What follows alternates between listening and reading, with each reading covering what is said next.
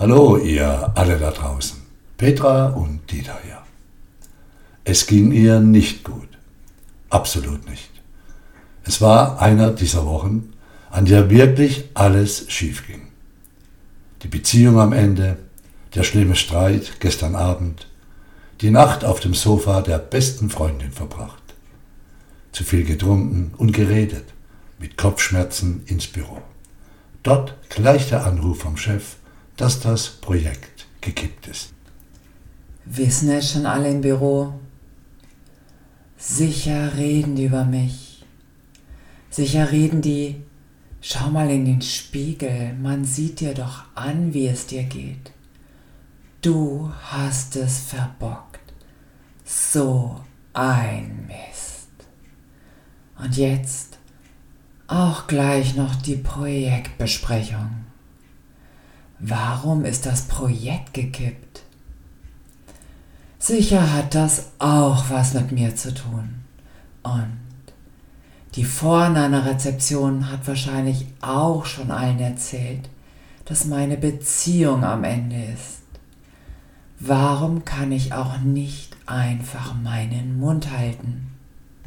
Mit diesen Gedanken ging sie zum Konferenzraum. Im Raum saßen ihre Kollegen und sprachen über ein vollkommen anderes Thema. Niemand wusste von den Dingen, die ihr widerfahren sind. Doch, wie so oft im Leben, genau in dem Moment, in dem sie die Türe öffnet, stoppte das Gespräch der Kollegen. Ohne Grund. Es war einfach soweit alles gesagt. Und jeder im Raum ging nun seiner Arbeit nach. Oder las in den Besprechungsunterlagen. Stell es dir vor. Sie, völlig fertig, voller Selbstzweifel, öffnet die Türe. Und genau in dem Moment ist es ruhig. Sie steht auf der Schwelle und nimmt genau das wahr. Aha, hab ich's doch gewusst. Die haben über mich geredet. Ich spüre das ganz genau. Die sollen jetzt bloß nicht so tun, als würden sie ihr Protokoll lesen. Das sind mir tolle Kollegen. Zerreißen sich das Maul über mich, wenn ich nicht da bin. Unverschämt sowas. Kannst du dir vorstellen, dass die Kollegen im Raum auch peinlich berührt sind? Auch sie spüren ja, was sie denkt.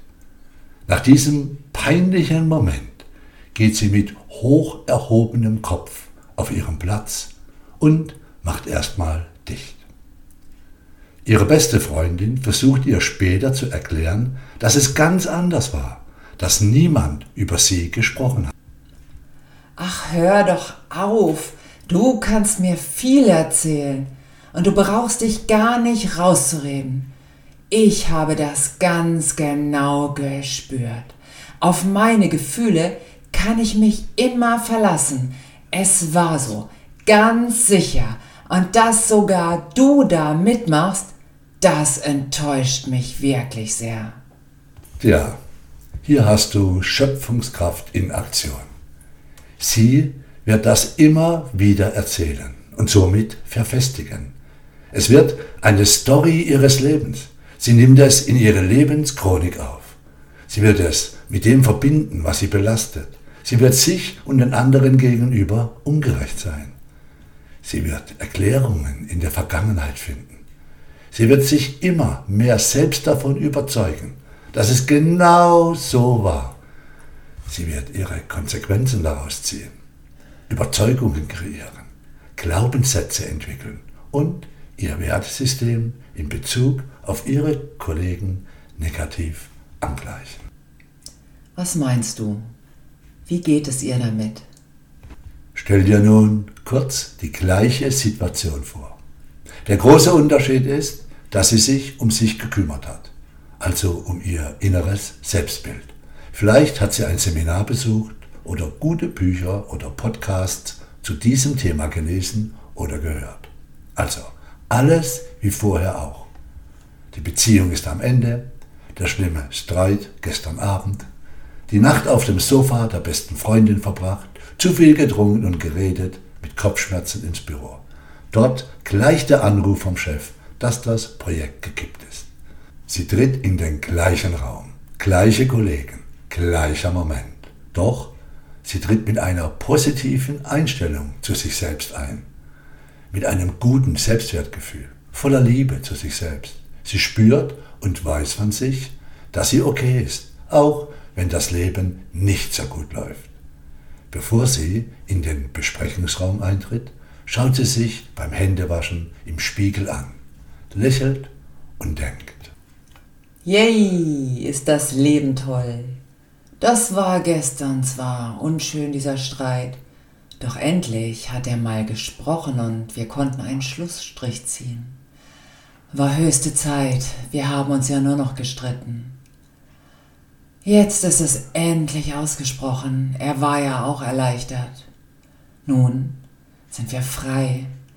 Das lösen wir schon mit der Wohnung und all dem.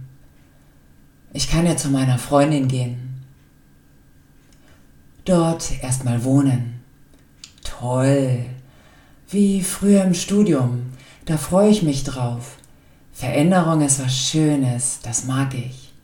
Klasse, so eine gute Freundin zu haben, bei der ich mitten in der Nacht einfach anrufen kann und die immer Zeit für mich hat. Ich bin halt ein Glückskind. Bei mir geht es immer gut aus. Und die Nette an der Rezeption, die hat vielleicht geschaut, als ich heute Morgen bei ihr angekommen bin. Naja, war halt doch ein Gläschen Wein zu viel gestern Abend. Und das Projekt bin ich auch los. War das ein blödes Projekt? Gar nicht meins. Aber das wusste ich schon zu Beginn, äh, dass ich das nicht allzu lange mache. Hat ja überhaupt keinen Spaß gemacht. Da kann ich andere Sachen viel besser. Und das weiß mein Chef.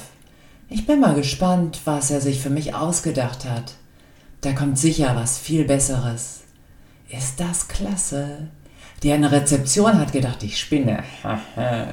Hoffentlich hat dir den anderen nicht erzählt, dass ich laut Hurra geschrien habe nach dem Telefonat vom Chef?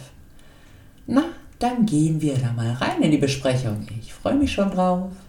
Sie geht zum Besprechungsraum, öffnet die Türe. Die Gespräche verstummen. Plötzlich ist Ruhe im Raum.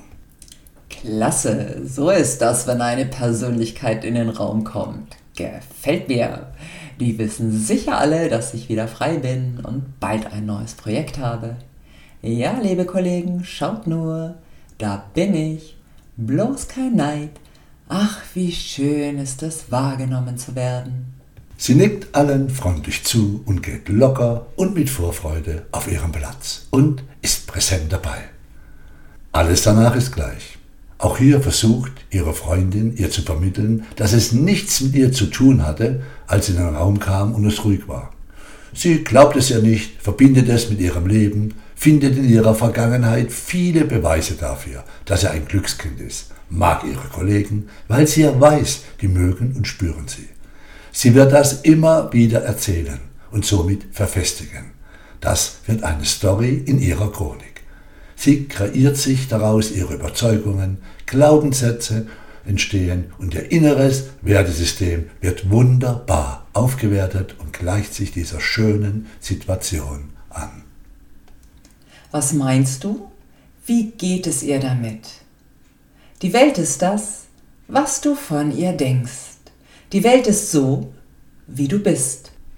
Mit welchen Erwartungen gehst du an deine Arbeitsstelle? Wie gehst du mit deinen Kollegen um, mit deiner Familie, deinen Freunden und vor allem mit dir selbst? Denn wir meinen, die selbsterfüllende Prophezeiung funktioniert sehr, sehr gut auch uns selbst gegenüber. Das, was du von dir denkst, was du innerlich von dir und deinem Leben erwartest, das wirst du erleben. Du nimmst die Welt so wahr, wie du glaubst, dass sie ist. Schön, dass du zugehört hast. Petra und Dieter waren hier und ich persönlich rufe dir zu. Was rufe ich zu, junge Frau? Sag. Das Universum ist freundlich. Muss doch mal und das Leben werden. ist schön. Ciao, tschüss.